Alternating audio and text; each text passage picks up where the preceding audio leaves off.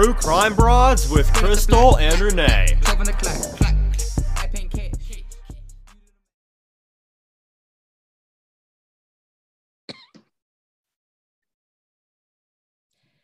Hello, welcome to True Crime Broads. This is Crystal. And Renee. And I know we always say this, but we mean it. Tonight's an amazing episode. We're so excited about it. We have the one and only Cody McKinney, formerly of Midlothian PD, formerly in charge of the Missy Bevers investigation. He is on tonight's program. Renee, what do you think about that? So excited. He's such a nice guy, and I think everybody's going to find out that he's really good at his job, and he's very informative, and he wears many hats. He is, you know, I've always heard from so many people, yourself included, that he is a super nice guy, and he sure is. Our listeners are going to love this episode. But before we get into it, we just had a couple of things we wanted to do. Renee, did you want to give some information, or do you want me to go? Yeah, I can. Okay, so on the billboard, we are, what is today's date? Like the 20th? We have like 10 more days. We've got to get, I think we're at 200. We need $200 more. For the billboard. So if anybody's planning on donating, please get with me or Crystal and let us know that you want to donate. And then if you do send it like via Zelle, Venmo, whatever, just put in the comments that it's going to be for the Missy Bevers billboard. Several people have done that so far. And thank you to everybody that has donated thus far. We truly appreciate y'all. There's a lot of people that continually donate. And then there's been some new people donate. So all of you, thank you so much, because we couldn't do it without you. We really appreciate it. You guys are all amazing. Thank you so much. Oh, and Renee, it's actually the 21st of January, which is crazy. 21st. Can you believe? And it was 80 degrees today, y'all, in Texas. Oh, gosh. Not tomorrow. I know. It's going to be like snowing in the middle of the week. This is the most bipolar month I think that Texas has, is probably February. Yeah. Literally. Agreed. It's going to be in the 20s one night this week, but it's going to go whipping right back up again soon. So you never know what's going to happen. And don't go get all the toilet paper and the milk and the bread, because it's going to be okay. Yeah, it's not even going to be freezing long enough to stick. So we're going to be good. We're going to be good. This isn't like Snowmageddon of early 2021. That was a fiasco. That was. But okay, so before we get going, I was going to read a review really quick. The most recent review we got, the title of it is My Favorite Podcast, and it's 5 stars. And it was written by Dino or Dino, I'm not sure which, Dino 40 Pun. And he or she said, I first heard about this podcast on Reddit as I was trying to dig deeper into the Missy Bevers case.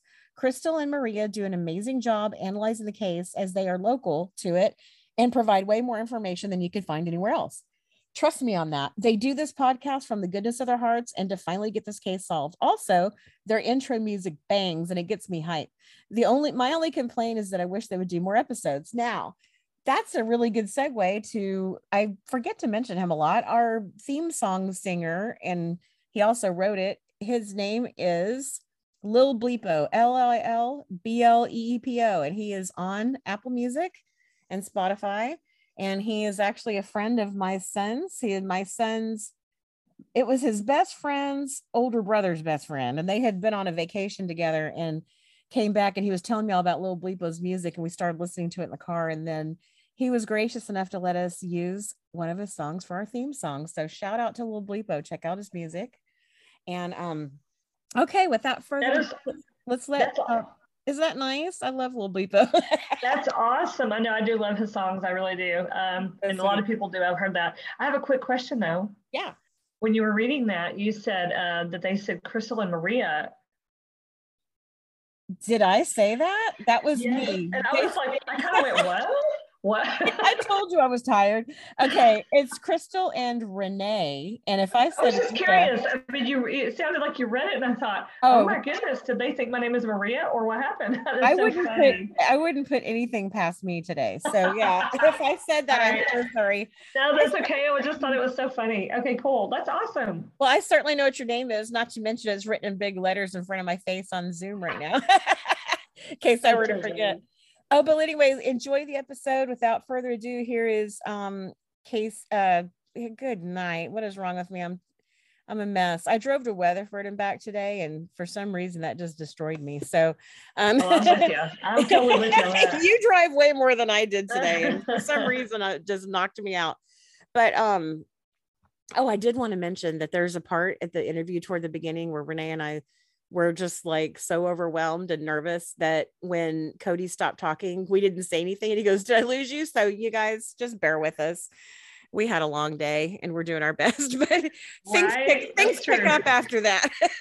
Yeah. All right. Well, thanks again, everybody. And we hope you enjoy this interview. And anytime anyone leaves us a 5-star review, it really helps us to keep going and covering Missy's case. So enjoy the episode, and we appreciate each and every one of you. Hey, Renee, you know what's really cool is the She's Birdie little alarm thing for your keychain. I just love mine. I know. They really are cool. They have a lot of different colors. And the thing is that you just hook them on your belt loop or like your purse or something. And if you ever come into a situation where you feel like you're, somebody's coming at you or you're in a dangerous situation, you just pull it out. And it has this extremely loud sound. And it also has a strobing light that can deter them because it's going to draw the attention of everybody around you.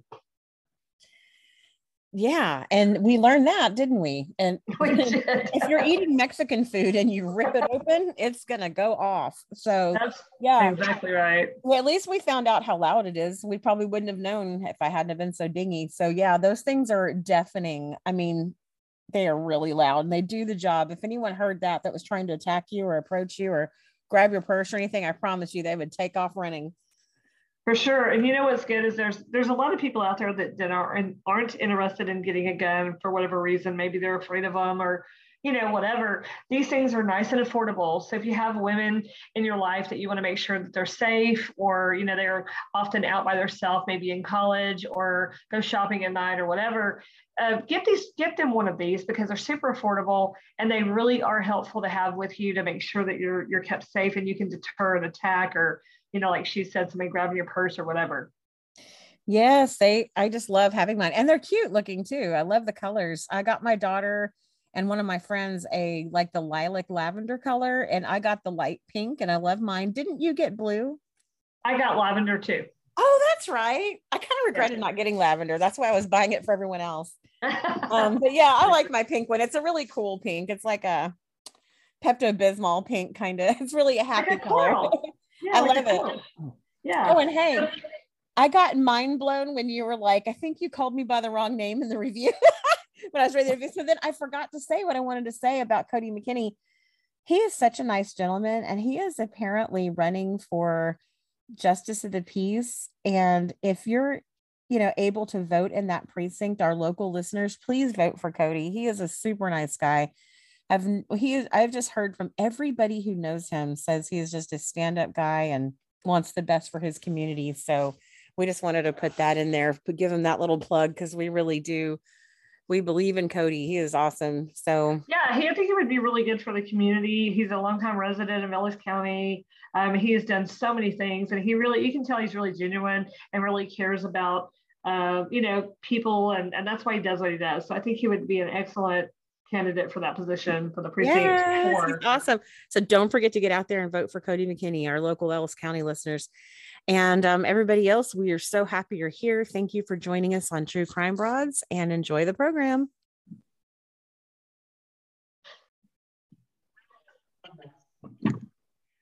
Okay, everybody, we're so excited. We are here with Cody McKinney. Hello, how are you? Hey, Renee.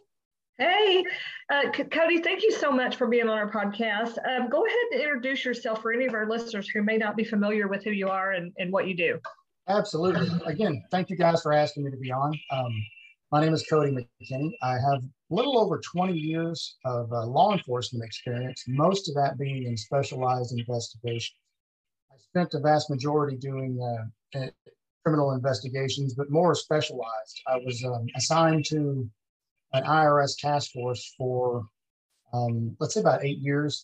And our main focus, let me back up just a little bit. There's a criminal side, and then there's a civil side to the IRS. We worked on the criminal side, and we worked money laundering cases based around illegal activities such as money laundering for illegal gambling,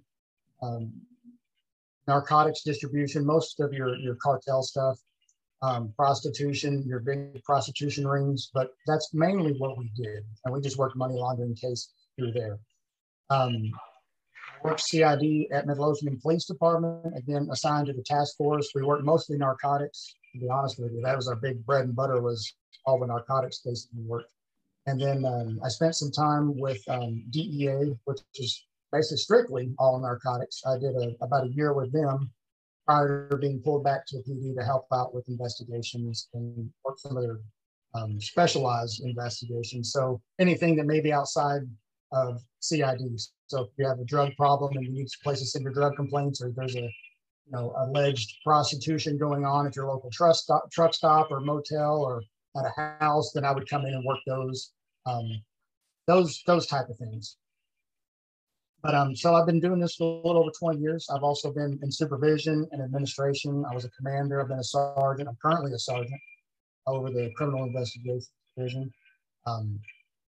So I've had the luxury of working with Midlothian Police Department, but assigned to federal task force and working in conglomeration with federal, state, local law enforcement. So I've kind of got a modge-podge of experience over the 20 past years. I retired from Midlothian back in July, and I started with Red Oak Police Department over their criminal investigations division in August. So I didn't have much of a retirement. Three days later, I went back to work. So. Oh, wow. That's awesome. You've had such a fantastic career and you're still at it.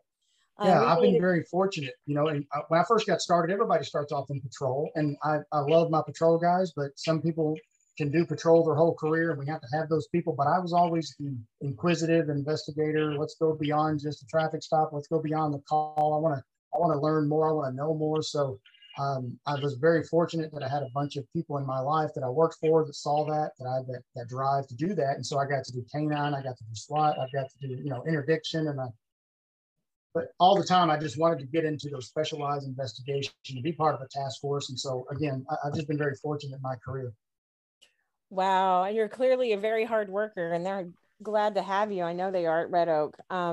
So you're pretty new at Red Oak. Is it going well so far? Are you enjoying it? Yeah, I'm really enjoying it. I've got a good group of guys. They got great leadership there. I know the chief from way back when I first started in law enforcement. He was working in patrol in Cedar Hill, and I met him because I used to catch shoplifters at Kohl's while I put myself through school, and I was reserving through the sheriff's department at the time. And while I was a reserve, I was working full time there, and I just got to meet him because of all the shoplifting cases. And several years later, we reconnected back in Midlothian. He came to work for us there, and he got to work. I guess he worked under me technically for a little bit, and then he ended up promoting up to where he's always just a natural leader. Everybody just gravitates to those people who just start off in patrol, and they've been in patrol, and their core base is patrol, and they've done SWAT, and they have all this knowledge. Not only have the knowledge, they have the know-how because they've implemented, they've done that, and I just think that those are the type of leaders that people gravitate to because they've been in the shoes. They've done the things that, I'm not going to ask you to do something that I wouldn't do or haven't done myself. So they got a great chief there. And he asked me if I would be interested. And I said, absolutely. Any chance to come back work under you.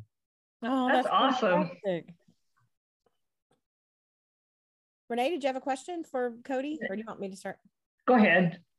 Okay. I was just kind of curious, Cody, when a police department is working an investigation, and what is the starting point? Do you look at, obviously if there's surveillance video, you look at the video. How does it begin?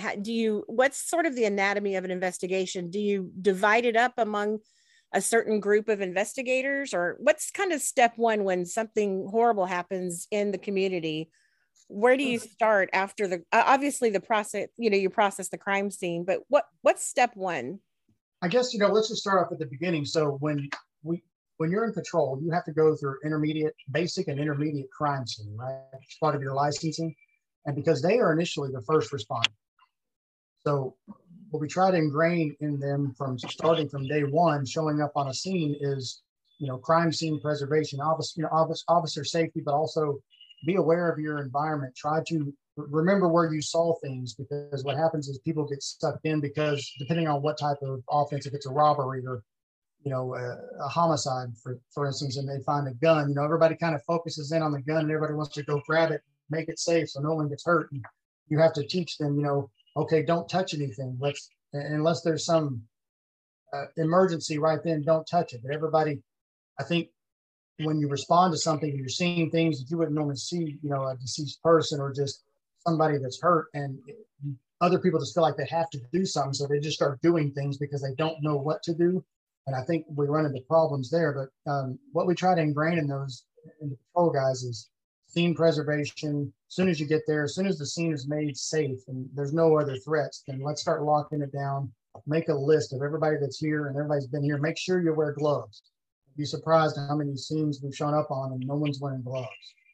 That causes more problems and more challenges down the road, especially when it comes time for prosecution and, you know, wow, yeah, and doing that process. Because you can't handle a crime scene. How can you? You know, it's that we want to limit the amount of ammunition we give the defense. You know, so just being cautious of your crime scene. Show up, take pictures. You can never take too many pictures. I tell everybody, take pictures till your camera doesn't work anymore. We don't have to.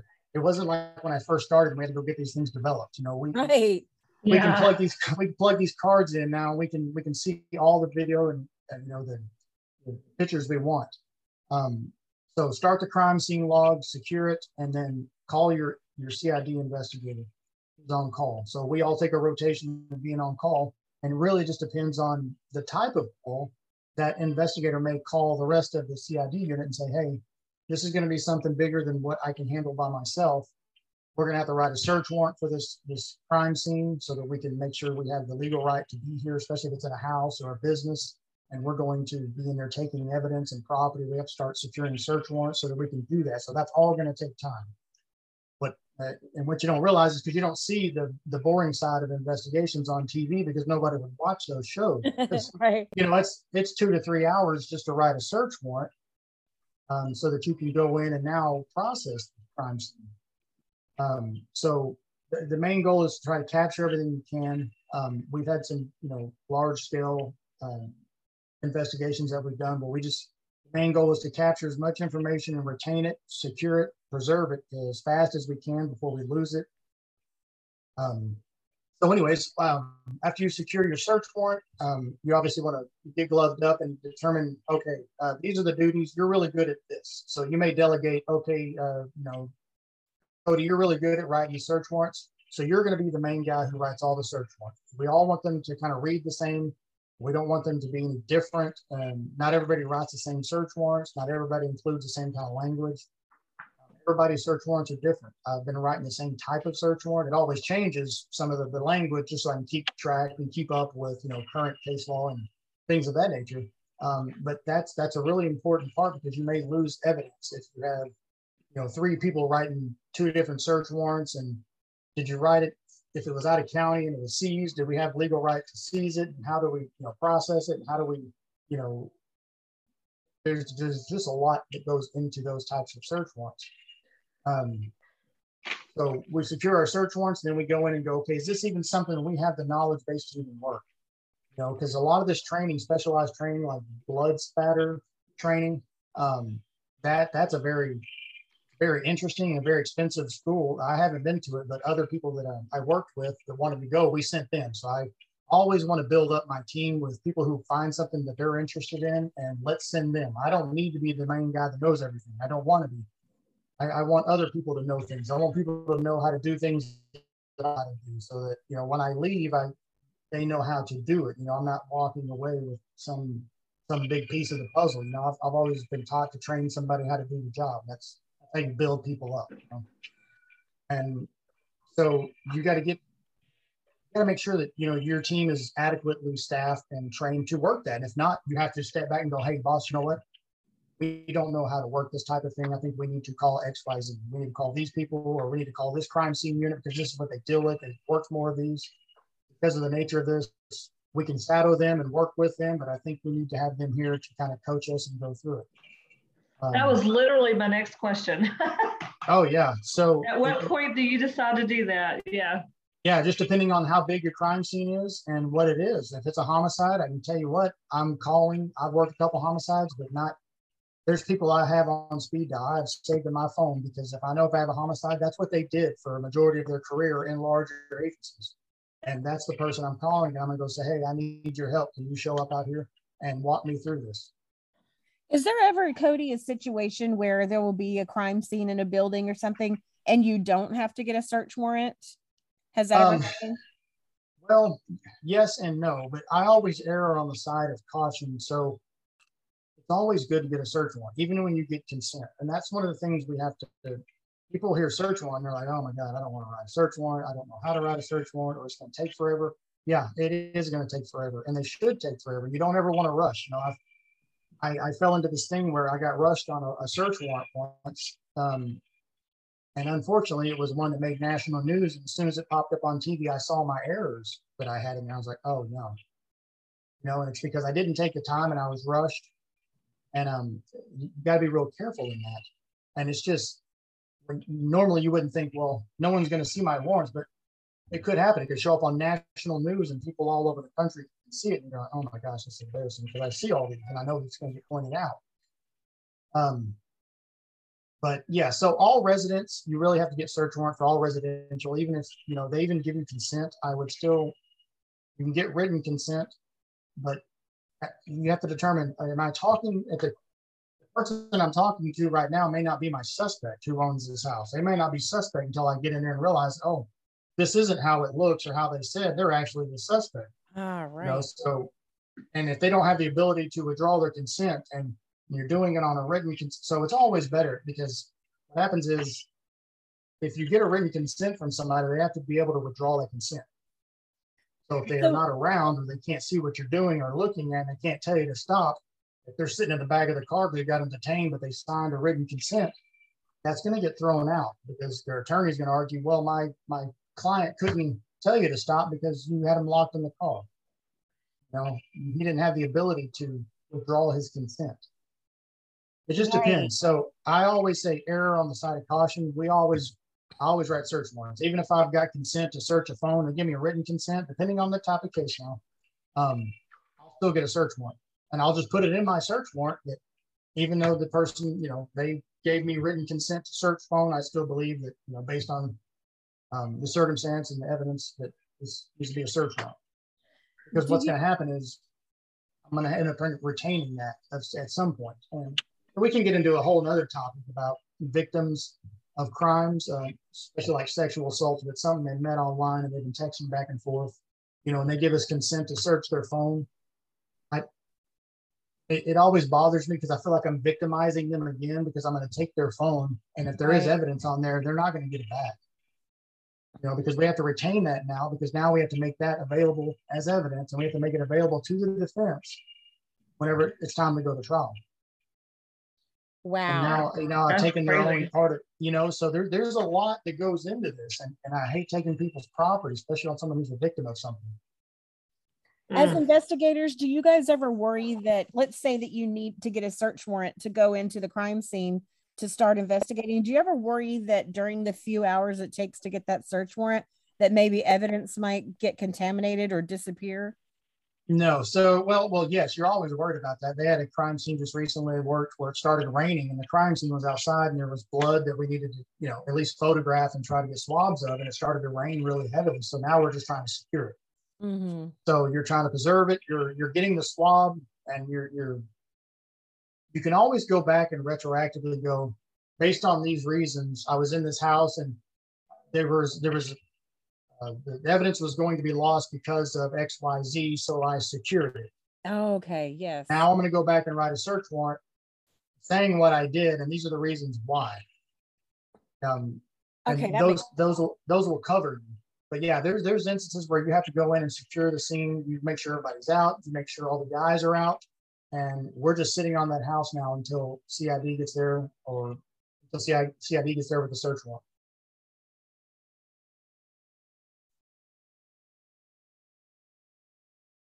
Did I lose you guys? No, we're here. Okay. We're here. We're trying to retain all of this. Yeah. No, so right. You know, you know, just like on homicide. So when we go and process the scene, you know, and it's, and I love our firemen, our second responders. And I say that jokingly, but our firemen are great. You know, when they show up to a scene and they're supposed to do their job, you know, they're contaminating the crime scene essentially, because they're going to move the body. They're going to start giving, you know, first aid, and now things are different. Right. So that's the great thing about the body cameras. When people started complaining about body cameras, I thought it was the best thing in the world. I use those all the time. We used to have them on, you know, they would record to a VHS tape in the trunk of our car. Oh, wow. When I first started, it was the old dash. It was an old home handheld camera that had the little bitty VHS tape that was strapped to the dash. And oh, wow. I used it all the time, even just on simple stuff. If I checked out on anything, I turned it on. Mm-hmm. I wanted to get in the habit of using it. It's a great tool, right? For crime scenes, for accidents, just for talking with people in the public. And, you know, you have a conversation with someone on the side of the road, and, you know, the next night they go, man, there was a guy over here that broke in. This is a description. You go, man, I think I talked to that guy. And then you can go back and you can kind of, you know, look at that. It's a different mindset. When you get into CID, you kind of think differently than you do in patrol. And that's just because it's two different worlds. You know, as an investigator, you're not just your Monday through Friday kind of guy. Your cases are yours. You can put a lot into them. You're working after hours. It follows you home. You know, you have to answer emails when people send emails, and you have to make phone calls when people, you know, people have life, you know, not like in patrol. When you're done on patrol, you go home for 2 days or for whatever your time's off, and then you don't have to come back till it's your time to come back to work. You're kind of married to these cases and investigations. So you end up working from the time it reaches your desk, you put the case together, you follow up, you get statements, you write search warrants, you gather the evidence. Then you do case prep, you put everything together, you take all the patrol vehicles, make copies of those, and now you turn over this whole package to the DA's office, and then you'll get assigned an investigator, and they're going to call you going, hey, we need X, Y, Z. Can you get this for us? We didn't get this. Do you have a copy of this? Can you go back now and write a search warrant for this? We think we need to get this. So you're married to a case until it gets disposed of or goes to trial. And then you have to go do all the case prep with the DA's office before you go testify. And you end up testifying a lot in investigations, even more so than the patrol officer originally started calling. You know, most of the police department, I'm sorry, Renee, do most of the police departments have body cameras in the area, like Red Oak? And yes, just about all law enforcement agencies now have them, and there's even grants for them, because I think it's even a requirement to have them. So I, you know, people sometimes like it, sometimes don't. I think they're a great asset for us. It cuts down on a lot of complaints. When people want to complain about the officer, you know, they were rude or they were this, or they were that. But we can go back and look at that. Right. You know, but we all have our own opinions, you know, and I have some concerns about, because of the way technology operates, law enforcement historically and always will be behind the times. And even our laws essentially are behind the times of what our society actually looks like. You know, when you're working on a case and you haven't even, you know, made the arrest, or maybe the person's been arrested and, you know, the media is already asking for video. You know, they're trying to do open records requests, trying to gather stuff. When it becomes this, I haven't even investigated this case yet. There's still so much to do. This isn't the case in its entirety. I don't know if we should necessarily be releasing, you know, footage to be chopped up, you know, to help the media gain numbers. Because when you start trying to go to trial on something, especially something that's a hot topic and everybody has seen it or heard it or has put their spin on it now to everybody, or it's all over social media, that's hard to find a jury that can sit on that jury and go, I haven't heard of that, or I haven't seen that. Right.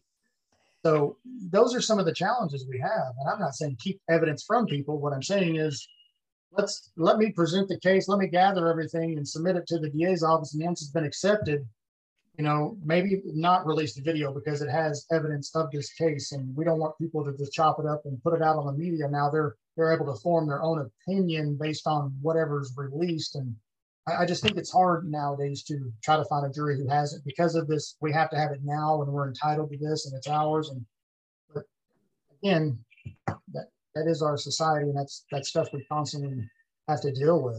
We, not that we want to keep information secret from people, but there's some information we just can't release and shouldn't release. Right. That makes sense. But you don't want to get in the habit of, you don't want officers to start writing things misleading so that we're not, you know, releasing information, because we're going to be required to release it at some point. And you're trying to write it so that no one knows the intricate details that maybe only the suspect knows. You know, we have to hold on to some cards that we know about things that we don't want to release. So even when you write search warrants, you have to be, all we really want to do is necessitate probable cause. We want to make sure that when the judge reads that, he believes that it's more probable than not that this actually happened. We don't want to put all the details in an arrest, in an affidavit. Because when we do that, that becomes an open record, and we haven't even, you know, we're not even into this investigation. So there's a lot of. Is it true you can only seal a search warrant for 30 days and then you have to go in front of the judge to get an additional 30 days? Yes, that is correct. Okay. Well, I've had to do that a few times. And those seals, I mean, they're great, I guess, but the problem becomes is, depending on what you're sealing it for, you may not even get those records back in 30 days. You might not even get them back in 60 days, depending on what they are. Right. And we don't want that person to be able to go and destroy, or if, say, for instance, for a cell phone, and we want their records to, so we can determine if they talked to our suspect that we believe may be involved in a homicide. Well, if it gets out there before we can get the records, and then we can't, so we have to get the records to say, yes, they actually had that conversation. Now we need to go find that device. Now we need to go to serve a search warrant on that person's house so we can get the cell phone. If he finds out that the information is out there that we've already asked for the records, you know, that cell phone could be destroyed. That makes sense. Yeah, what if somebody wipes their cell phone clean, like factory clean, and then they give it to you? Can you can they get in trouble for that? Well, you can. You would have to know that they knew that it had evidence of something on it. You would have to be able to prove that. Okay. I heard something about in the Delphi case. Of course, that's Indiana, nothing to do with us here locally, but I just heard that the guy that they've been questioning wouldn't give up his cell phone. And then when he quote unquote found it, it was factory wiped when he gave it to police. So I thought that was interesting. Now there's a way for them to go back and determine when that phone was actually wiped. And that may be something of interest, because if you wiped it after they were asking for it, yes, that would support their claim that he's tampering with evidence or destroying evidence. Ah, yes, that makes sense.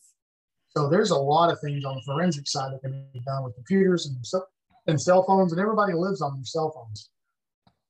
Right. I do a lot of cell phone search warrants. We have the Cellbrite system, which is a forensic extraction software that we use for doing the data extractions.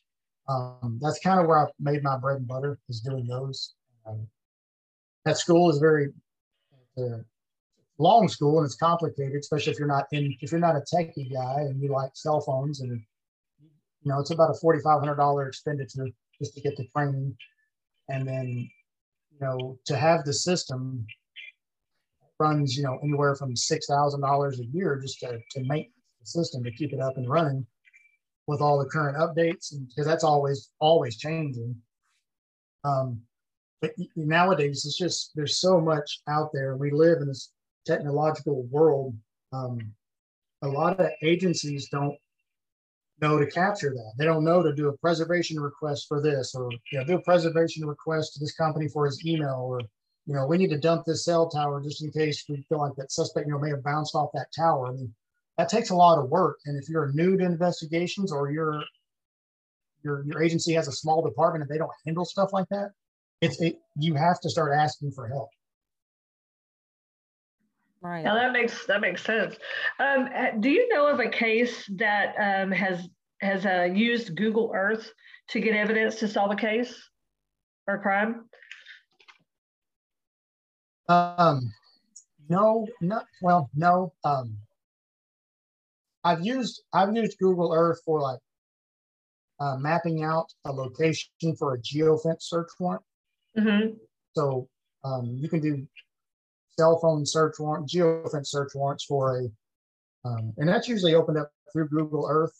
and you go in and set your pins, and then you put those coordinates into your search warrant, and you say, I want to know from, you know, Google all the cell phones that entered in or around this perimeter that I set for this time frame. Okay, that makes sense.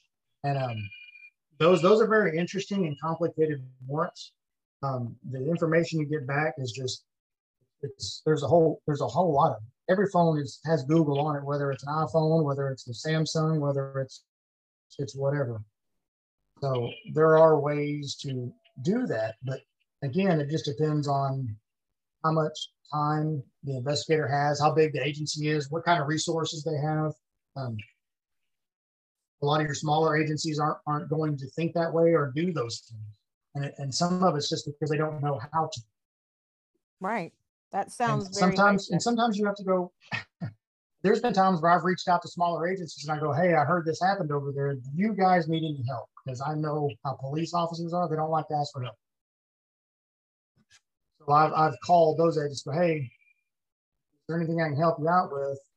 You know, and that's, you just learn to do that over so many years, especially when people have had to do that for me. You know, I've had people from larger agencies go, hey, I heard this happened over there. And it's a lot of them because they lived here. You know, a lot of families live, a lot of police officers live in Midlothian. And they work for a lot of different agencies, and they'll go, hey, I heard this happened today. You need help with anything I can do, any resources we have that may be able to help you guys out. So that's awesome. Yes. But I'm sorry, I think I got off topic a little bit. So that's okay. I did want to circle back to one more question about body cams here locally. I mean, I've heard them being used different ways, but here locally, like in the Ellis County area and Southern Dallas County, do you mostly just use them for patrol, or would you actually use them to approach a crime scene and start investigating it? Oh, absolutely. So if you get called to the scene, or a lot of our policies usually mirror the same way. And that's because of recent case law that came out and new laws that went into effect about activating cameras. If you have one, you're supposed to activate it when you show up on scene, regardless. So our CID guys all have cameras assigned to them, and when they're on call, they're required to take their camera with them. So when they show up, they activate their camera. All the cameras have to stay rolling until you're done with your investigation. And I mean for that evening or for that whatever that call was. We just don't leave them on, just have them recording. If there's nothing else to gain or gather and you've processed your scene and you're done, then you turn off the camera. That makes sense. Now, you had told us about the search warrants potentially being sealed for 30 to 60 days. Why would an autopsy report be sealed in a homicide investigation? Because the main thing that comes to my mind is because the autopsy report from the ME will specify how that person died, maybe what was used, what instrument was used or believed to be used in that. And they go, you know, that makes sense. Yeah. That may be things they want to confront the killer with someday. So that right. Yeah, because those may be, some people may think, oh, well, they got, you know, they got stabbed, or, you know, that might not be the case. It may have, you know, something else may have happened, shot, or, you know, or whatever. Mm-hmm. And that would be detailed in the report. That makes sense. Or if they were poisoned, you know, I mean, there could be a lot of that stuff is, yeah. It may be germane to the piece of evidence that you have that hasn't been released because it hasn't been put in the search warrants, but they know it'll be in the autopsy report, so they may want to seal those. Yeah, that makes sense. And it's interesting because on the federal side, you can seize, I mean, excuse me, you can basically secure, or you can seal those indefinitely. I can see why they would want to. I mean, that makes sense. Right. So you have to be very careful when, you know, it usually takes a lot of time under your belt, or you have somebody who has a lot of time under their belt, because you want to review those. You want to review the search warrant, the probable cause affidavits. Because once you execute a search warrant or you execute an arrest warrant, that affidavit is now open record. Now, you don't want to have all your information in there. And this is something it's hard because this happens everywhere I go, everywhere I work. Mm-hmm. Your patrol guys will take their report and copy and paste that as their probable cause affidavit. And it has all the information. A lot of it's just info, you know? So we have to take those and go, well, we're not going to use that because it tells X, Y, Z, and we don't want to tell X, Y, Z. The only thing we want to do is give the judge just enough probable cause to get the search warrant done, because we don't want to start giving out details because we may lose evidence, we may lose things that haven't even been investigated yet. So if you do an open records request for your arrest affidavit and the PD goes, okay, but we're going to send this off to the AG's office to get their opinion. Well, that's pretty much what all agencies will do, especially if it's an ongoing investigation. You have the right to have it, but we're going to send it over there, get their opinion, and they're going to tell us what we can and can't release. And they're going to say, yes, you can release X, Y, Z, but you need to redact all this. It's not really to keep people from getting information, but it is. It's not like we're hiding something from you because we've done something wrong. A lot of it has to deal with, it has key evidence in it. Right. And we don't want to release it because we're not finished with our investigation. Right. It's for the good. Makes sense. Yeah, that makes sense. I want to circle back to the body cams again. Sorry, I have a question. I started out with a question that you answered before I asked it, and then Crystal asked the next one. So, but I thought of this one. You said that the body cams, I guess, are recorded. Everything's recorded. So let's say that a couple of officers were there initially in the beginning of an investigation, and they recorded, you know, everything that they did, and then they no longer work with the department. Do they take those recordings and like file them somewhere so that future investigators or whoever that might be working a case can go back and review those for, you know, investigating the case further? Yeah. So when you get back in your vehicle, and pretty much, for the vast majority, all the major companies that sell body cameras and in-car systems, they all kind of work the same.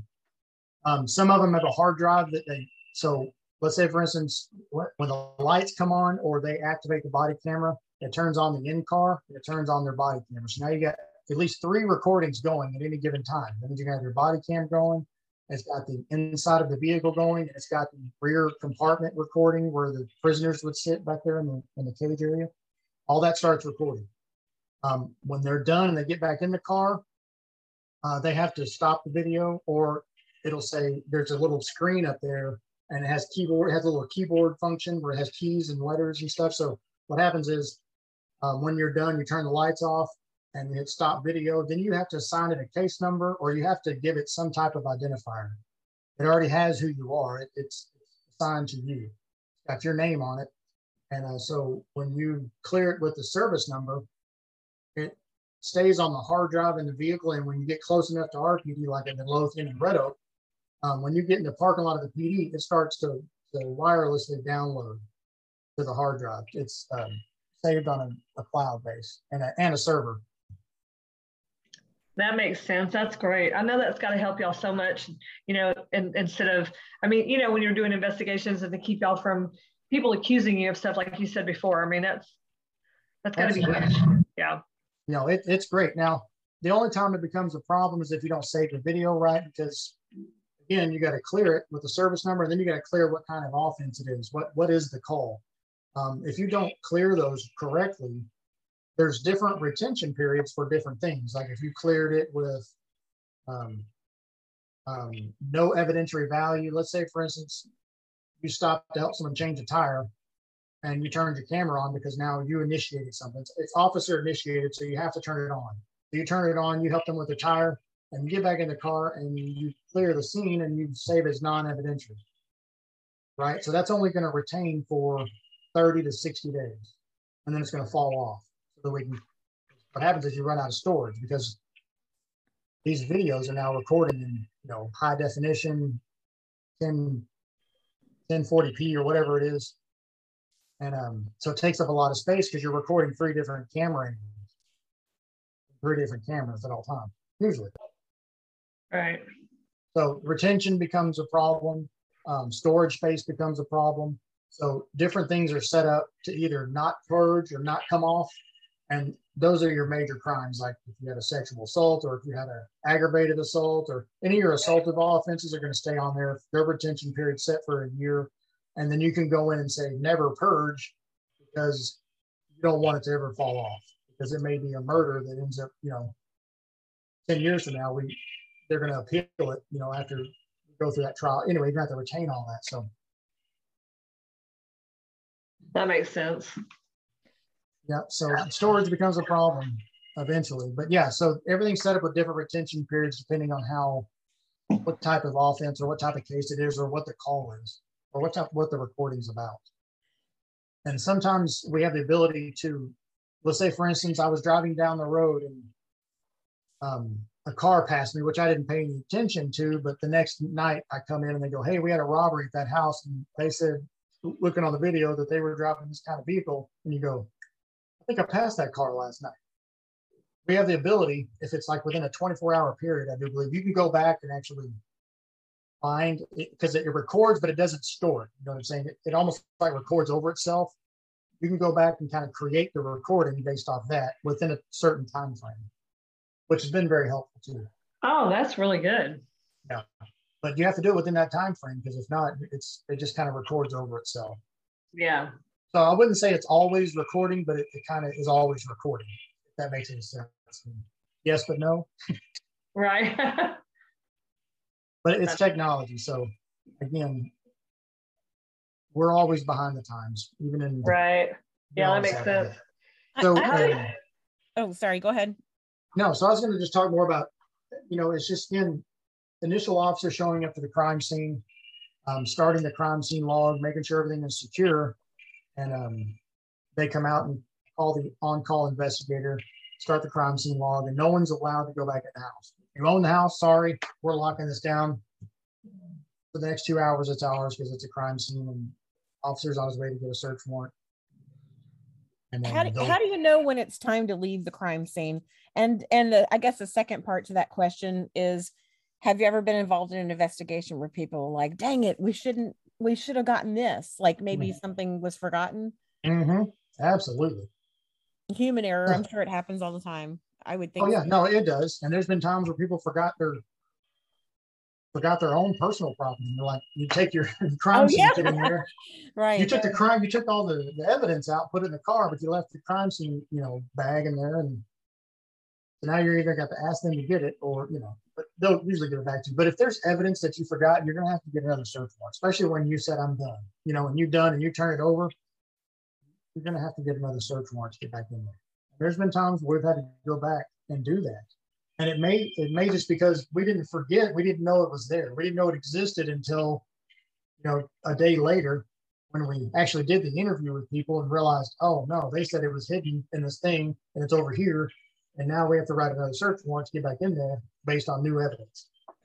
How hard is it to get footprints in a building? Like, I don't mean out in the dirt, because that's probably pretty easy. But if you're inside a house or a building of some sort, do you guys dust for footprints, maybe to get the pattern of a shoe? Sure. You know, they got the plaster that they do for the outside. And you can kind of do it for inside, depending on if it left mud, you know, or what have you. Those type of things are... Especially if there's a boot print inside, that's usually because it was raining or muddy outside. Now you have to make the determination, okay, does this belong to the person who's the suspect, or is this the police department who showed up to clear the scene to make sure no one else was in here, or is this the fire department who showed up to give first aid to the victim? Yeah. Those always become issues, because every time someone shows up, you're contaminating this crime scene. Every time you flip somebody over to give them aid, you're contaminating the scene. So it's paramount for these guys to have their body cams activated and remember to go, okay, there's no threat in here, but let me make sure that I see the victim, how they're sitting, or start narrating. It was always interesting, like when I went to court, because I learned a long time ago that they'd go, are you talking to yourself? You know, on my videos, because they could hear me talking. Right. But what I was doing is I was just narrating things that I was seeing, or if I smelled something. And that's just a way of taking notes without having to write them down. That's a good idea. And even when I do interviews now, like when we have suspects or arrested people that we interview, I try not to take any pen or paper in there. and I just talked to them because I want to focus on their responses. I want to see if, you know, if I'm too busy looking down trying to write down what they said, I may miss some clues. Yeah. You know, of them deviated, you know, their eye gaze from me, or their nervousness, their trembling, their shaking, or if I ask certain questions, they look over here and they don't want to answer. I don't write anything down. I just go back and watch my video. That's a good idea. That's smart. It takes longer, but I mean, you got to do that. Yeah. That makes sense. So, you know, starting off in patrol, you know, getting those guys acclimated to, hey, I know as silly as it sounds, but when you go in, if you smell something, go, hey, I smell this. Just narrate it to the camera. You know, walked in the front door, make the first right, first bedroom on the right. There's blood spatter on the yellow comforter on the bed. It smells like, you know, gunpowder in here. You know, just things like that, because we don't know. If it's not in your report, we're not going to know. If you don't mention it, we're not going to know. So. And that's one of those things that gives you probable cause, right? Your senses, yes. Something you see, smell, hear. Yep. Yeah. Okay. Yep. And there's no problem. We can secure those things, or you know what? They can go, hey, this is what we saw. There's nobody in the house. There's a gun laying there. There's all this stuff laying out. We just went outside and secured it. No one else is getting in it. We're not touching it.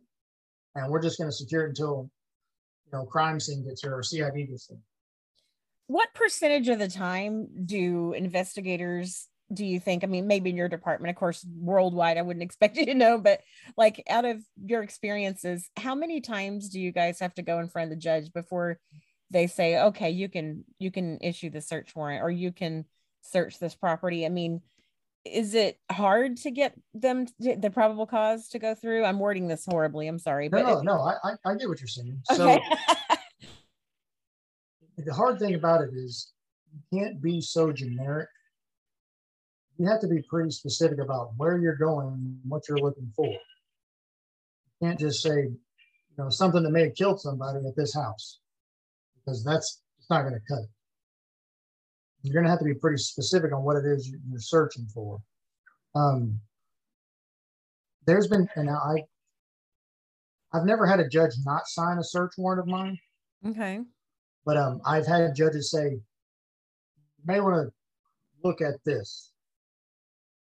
And I may go back and rewrite my search warrant to add that information, or I may just let them sign it as it is.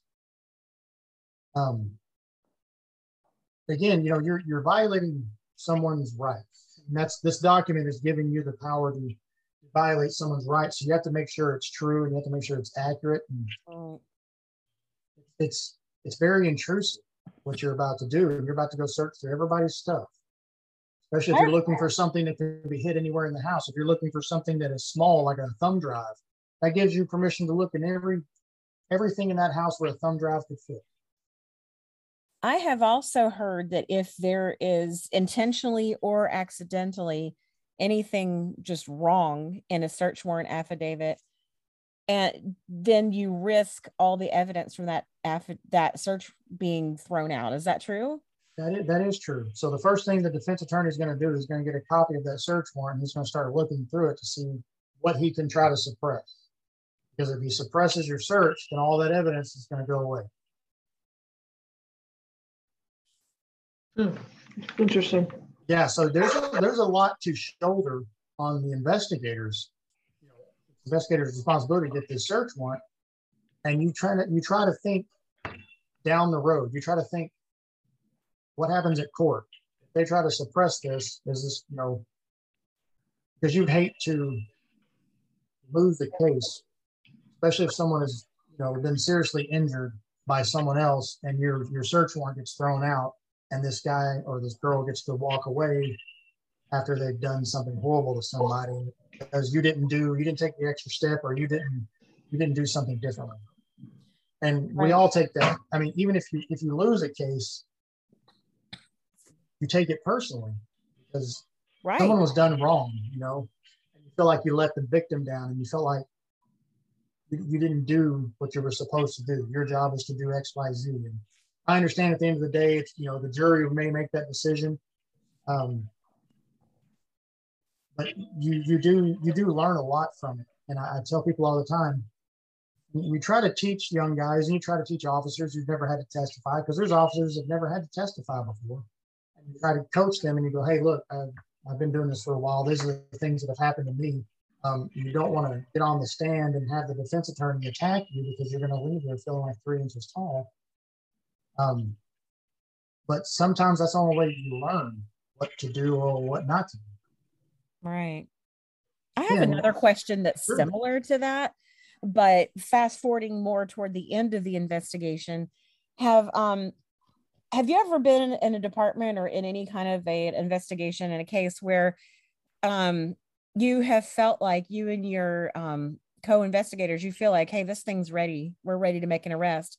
And has the DA ever sent you guys back and said, not yet, we're not ready?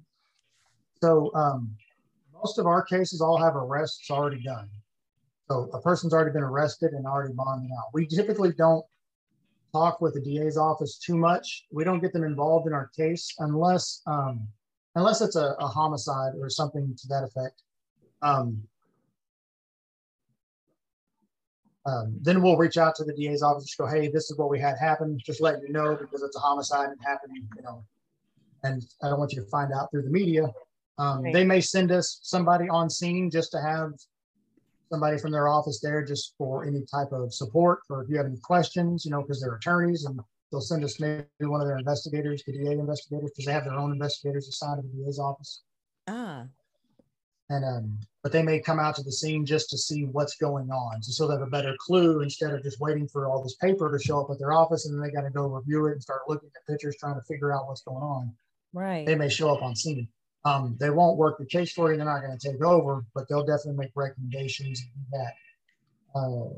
The only time we wouldn't probably arrest somebody is if maybe it was a case that, yeah, technically it meets the statute as an offense, but there's some underlying issues or we don't feel that it lines up directly with a violation and we haven't made an arrest yet. We may send it over to the DA's office to have them review it and take it before the grand jury. And then let the grand jury decide if it's an offense that we should proceed with. And then they'll do their investigators will then draft the warrant at that point and go arrest that person. They'll be indicted and then it'll go to trial from there. So we do have the ability to sit down with the DA's office and talk about certain cases. Those are just probably special cases that we do that on. Normally we just, patrol makes the arrest or if patrol hasn't arrested the person, then we investigate and make the arrest after we write the arrest warrant. And then we just send everything over to the DA's office once it's ready for court proceedings. And then we only have X amount of days to get that filed. So say, for instance, you get arrested, we have to have that turned over within like 60 days, everything ready to go. Now there could be some... That reminds me, if somebody is a suspect in a more serious crime, like a homicide or something like that, and let's say that you need to put that person under surveillance. Who handles that? Who's the person watching them? You know, we see it on TV, you know, the police officers parked down the street in an unmarked car. Who handles that? Well, normally it happens from your investigations division and whoever the investigator assigned, it may not be the supervisor. The supervisor may just be there assisting, getting you what you need so that you can get it done. We've in the past, since I came from that background, I have a lot of contacts who are law enforcement and that's all they do. I mean, they drive undercover cars. They wear, you know, they wear street clothes. They have beards. I mean, they look like your average Joe. They're not police. They don't look like police officers. And we utilize them sometimes going, hey, do you have time to help me do surveillance on this person? And usually need about 7 or 8 people do a good surveillance detail, especially when they leave and start driving and then, you know, just coordinating all that. And everybody has radios and, you know, trying to tell everybody where they're going and then the car, you know, everybody takes turns switching and getting behind, you know, so you don't burn yourself down knowing that, you know, they're doing surveillance on you. Okay, so what if one of your suspects in a local murder moves to El Paso, Texas? That's a little far for you guys to be watching someone. Would you have local law enforcement partner with you to keep an eye on someone? Yes, absolutely. Or you reach out to maybe one of their, like a fugitive task force. Usually that's like from the Attorney General's office. I think they have one. But you reach out to those guys and go, hey, this is what I'm doing. This is what I'm looking for. My case, you guys assist us with, you know, doing surveillance and stuff like that. I try not to lend too much on local PDs unless they have an active, like a specialized unit that handles nothing but like drugs. Because that's what they do. They do drugs. They investigate drug offenses, and they go out and they do surveillance. They go hand in hand. So they don't have an active drug unit. I usually will try to lend more towards the federal side and just try to make contacts. Going, hey, who do you know? Do you have any agents over at DEA and El Paso that we could use to follow our target? He's a homicide, and almost 90% of the time they're all ready to go as long as they don't have anything going on. That was going to be my next question. If it's not drug related, so the DEA wouldn't be involved, would you call the FBI to help, or what federal law enforcement would help you with that? Yeah, I would. So it really just depends, because usually in that DEA group, there's going to be FBI agents, there's going to be your local law enforcement, your sheriff departments. They all come together and make a big group, and then they all go out, investigate. Okay. But you can reach out to those guys, but FBI, I would reach out to the FBI just because, dealing with murder suspects is more in line with some of their investigations. Well, that makes sense. But yeah, it really just depends on what you're wanting to get done, because again, your local law enforcement agencies, they don't have a very big or active drug unit, and they all drive undercover cars that are not registered to the city, not registered to the police department, and because those guys have been doing that, that's all they do. I mean, they follow people. Drug stops, they get patrol to make stops for them, and that's usually who I use, because they've done that. They've been doing that for a while, and they're good at it. How helpful are outside agencies to small town PDs when they get a complex case to solve? Are they usually very helpful, or is it I haven't really, most law enforcement agencies that I've dealt with have been extremely helpful. I haven't had any really issues. There may have been one or two that you just talk to the wrong person. You got to talk to, you end up having to talk to like a supervisor, or you get your commanding officer to talk to their commanding officer. And that's how you kind of get around that. And I hate to say this, but sometimes if you try to go investigator to investigator, if it's somebody who may be retired on duty and they're a small agency and they don't want to really help you out, they don't, you're not going to get much help. Yeah. What are some reasons why they wouldn't work? Why a police department wouldn't want to work with an outside agency? Honestly, I don't know that they necessarily wouldn't. Some may be hesitant because now they're going to be drug into your investigation, because now their name's going to be on a report, and they're going to have to come testify. They're going to, obviously everybody that gets brought up or mentioned or touches the investigation is now going to be subject to all the courts to testify on it. Oh, okay, that makes sense. But yeah, but it's in whole. I mean, if it's an active investigation, I've always gotten pretty good response from all agencies I've called. There's been very few times that I felt like this guy just doesn't want to help. Right. Let's talk about DNA and how that's handled. All right, so DNA is a little bit different. You got to get a search warrant for DNA. And that can only be signed by a district judge, and you only have X amount of days to get served. It was like 10 days. So you have to have your pretty good idea where they're at. Normally, they've already been arrested.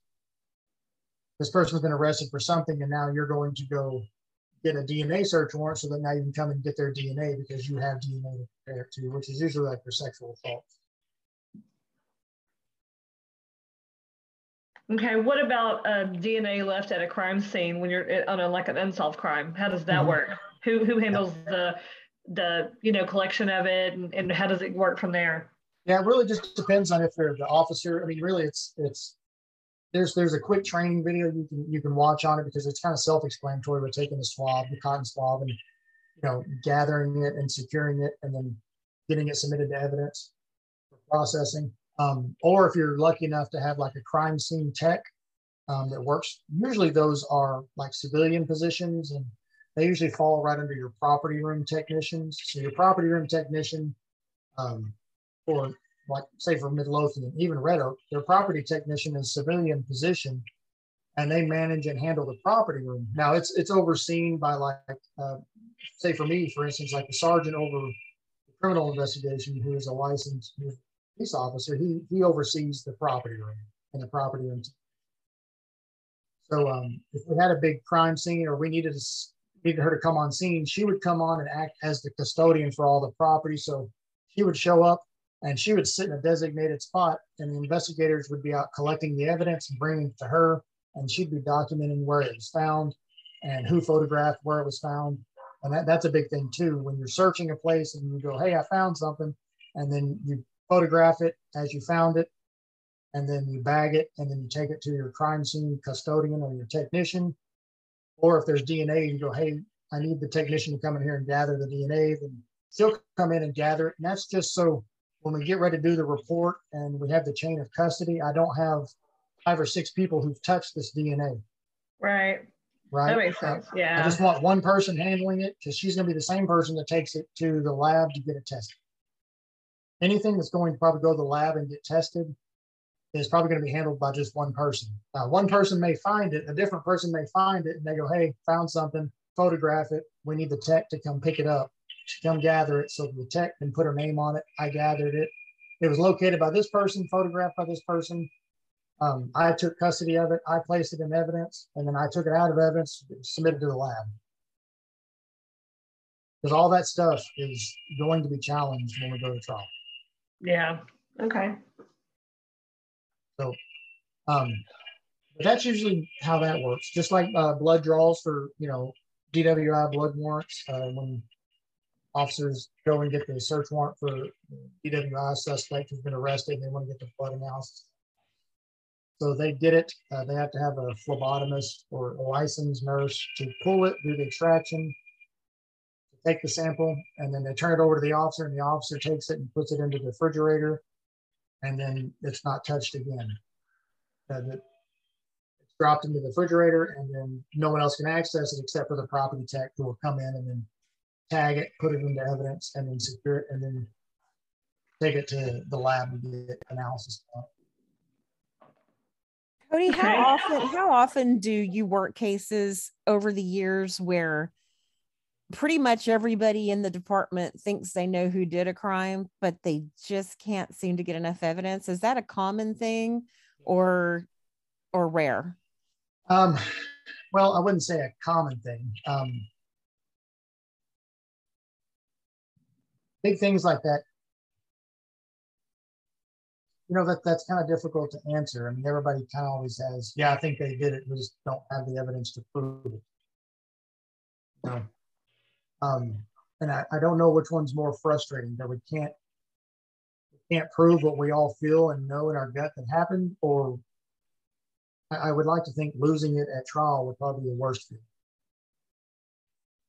Yes, I can agree with that. No, because we got the right person. We know we got the right person. Now they're walking away from this, and we'll never be able to charge them again for this, you know? Right. That would be worse. You know, and so I don't know. But yeah, I've had a couple where your gut tells you something and the evidence kind of leans that way, and that's what makes sense to you, but just no, we don't have that smoking gun, so to speak, you know, that piece of evidence.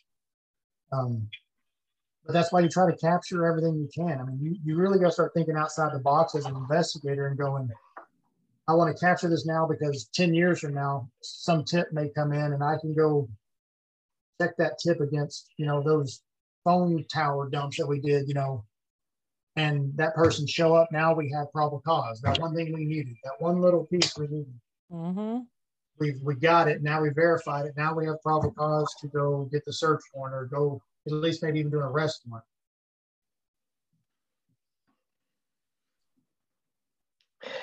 Whenever you're dealing with cases that have surveillance, I know sometimes it's real obvious, you know, like I've even seen police post pictures and say, does anybody know this person?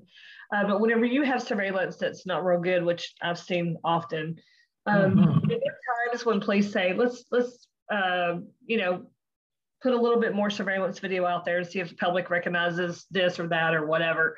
Do you see that happen often, or is it just something that they just move on and try something else?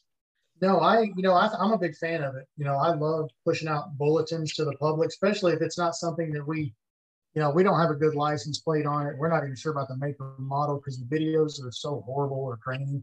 It's just amazing to me that some of the videos that businesses have are just, I almost think that if you're going to have a business and you got to have an alarm and you got to have a camera system, that there should be some minimum requirements for these video systems before you can even get approved to have an alarm. Right. Because they're just horrible. Some of them don't even have any at all. They're just like, yeah, we don't have them. We just have dummy cameras up there. And I'm like, well, doesn't help. But so yeah, if we have difficulty, I don't want to sit on that. I think more people to look at it, even if it's wrong information coming in. I don't see the harm in sending it out and having people look at it and going, hey, we need help. We obviously we can't make heads or tails of this. I'm a big fan of it. I think those type of things are good to do, especially when you have no leads and you can't even identify a suspect or a suspect vehicle or anything like that. I think that's great. I think once you've already developed a case and you're kind of in it, I don't know if I would, now if you start pushing that type of information out, you're going to have to start releasing some information now.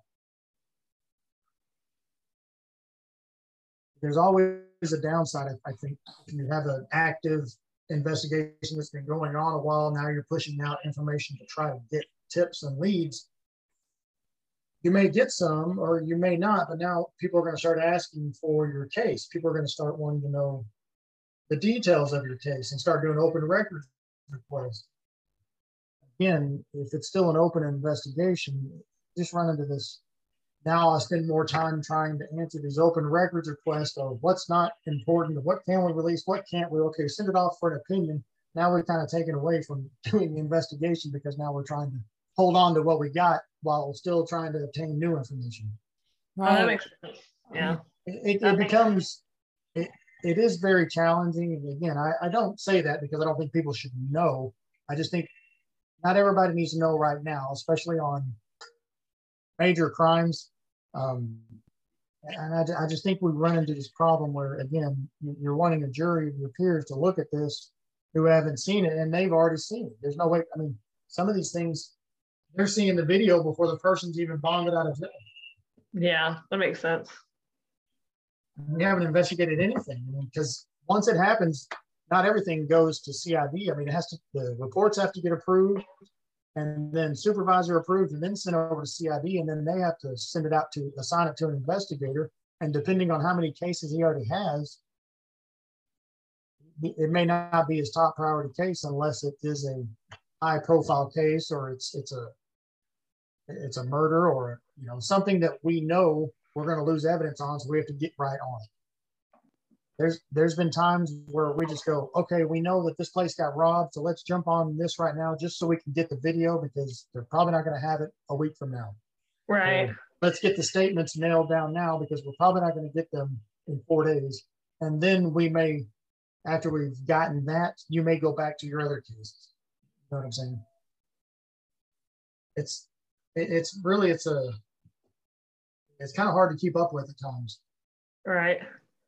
And you may not go to trial on something for, I've got a case coming up that we did like 5 years ago.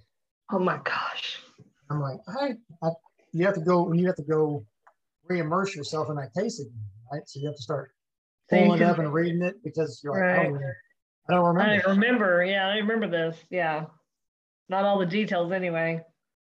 Wow.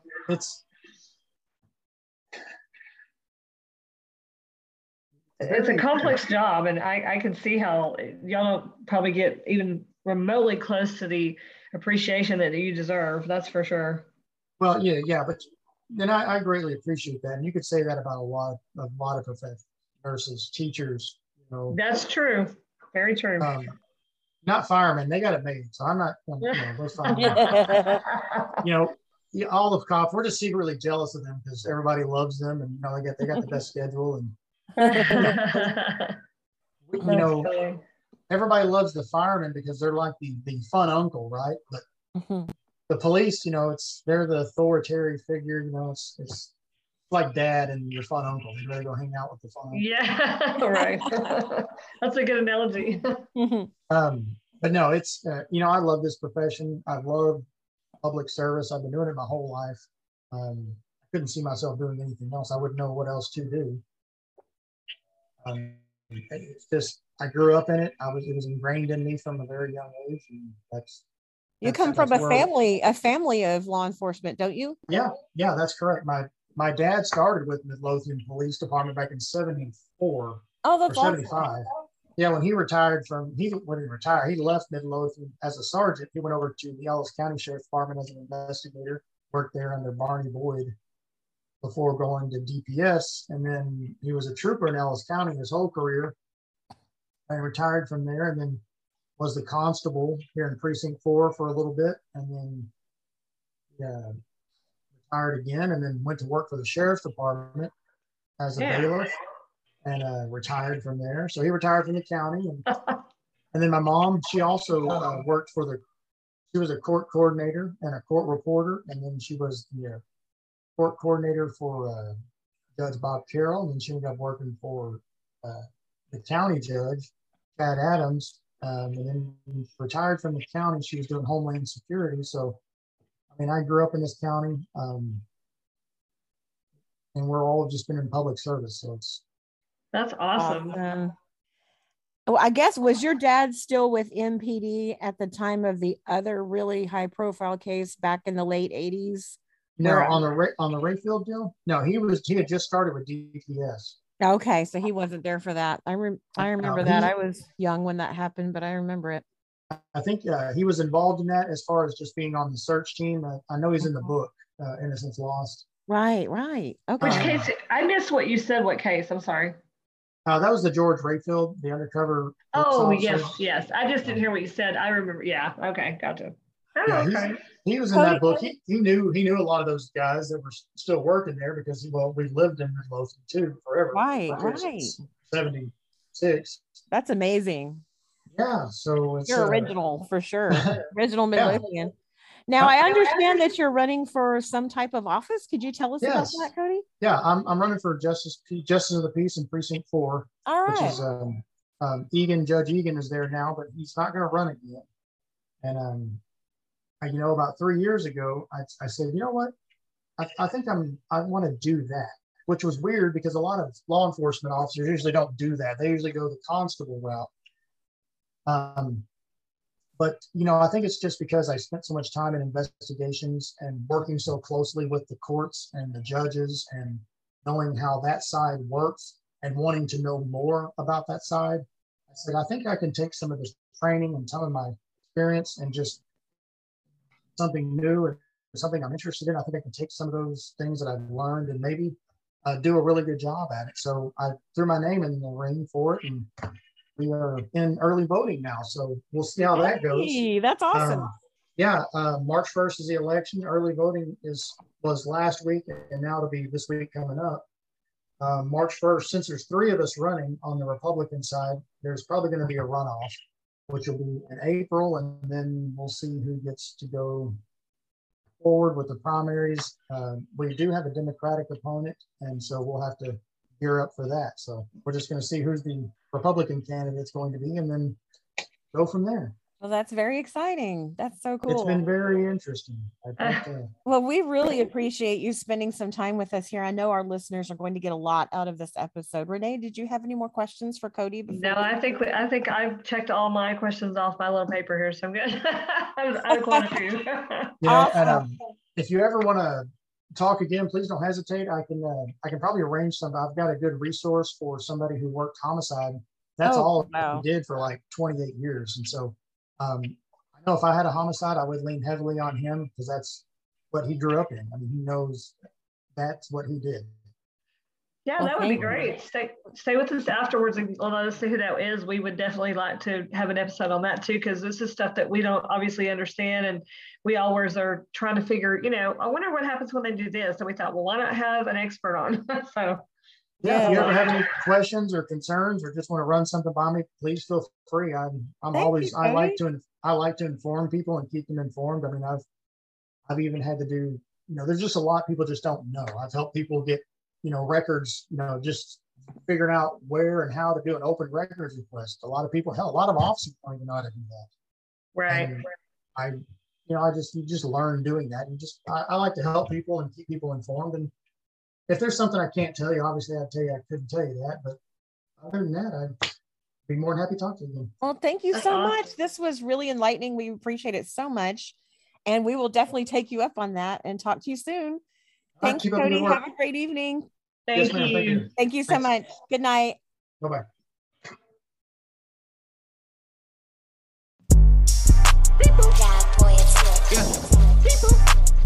Yo, Pierre, you want to come out here? People, people. Hey. Straight up the block, 12 the clock, clock. I paying cash, you do the math. I bust the bag, you took the tab. How could you fast? You at a gas. Money nest, that is in my crew. Everywhere we go, we dripping like we fools. Everywhere we go, we dripping till we cool. Dripping in the summer shade, Bleepo do not know shade. Ayy. Margiela on my shoes, Mason Margiela, and I walk around like shoot. Hey, good. You do the math. You do the math. Boobo. Don't need a coat. Engine too hot. Lil hoo-boo in a drop top. Money overflow. It can't stop. Look at your bank. It's a quick drop. Diamonds round my neck, looking sharp. You a little minnow, I'm a shark. My future bright, but yours dark. Flexing a foreign, push to start. You pull up in the Chevy, you so boring. My bank heavy, pull up in a foreign. If you start to talk, see you in the morning. Please don't speak, cause I'll be snoring.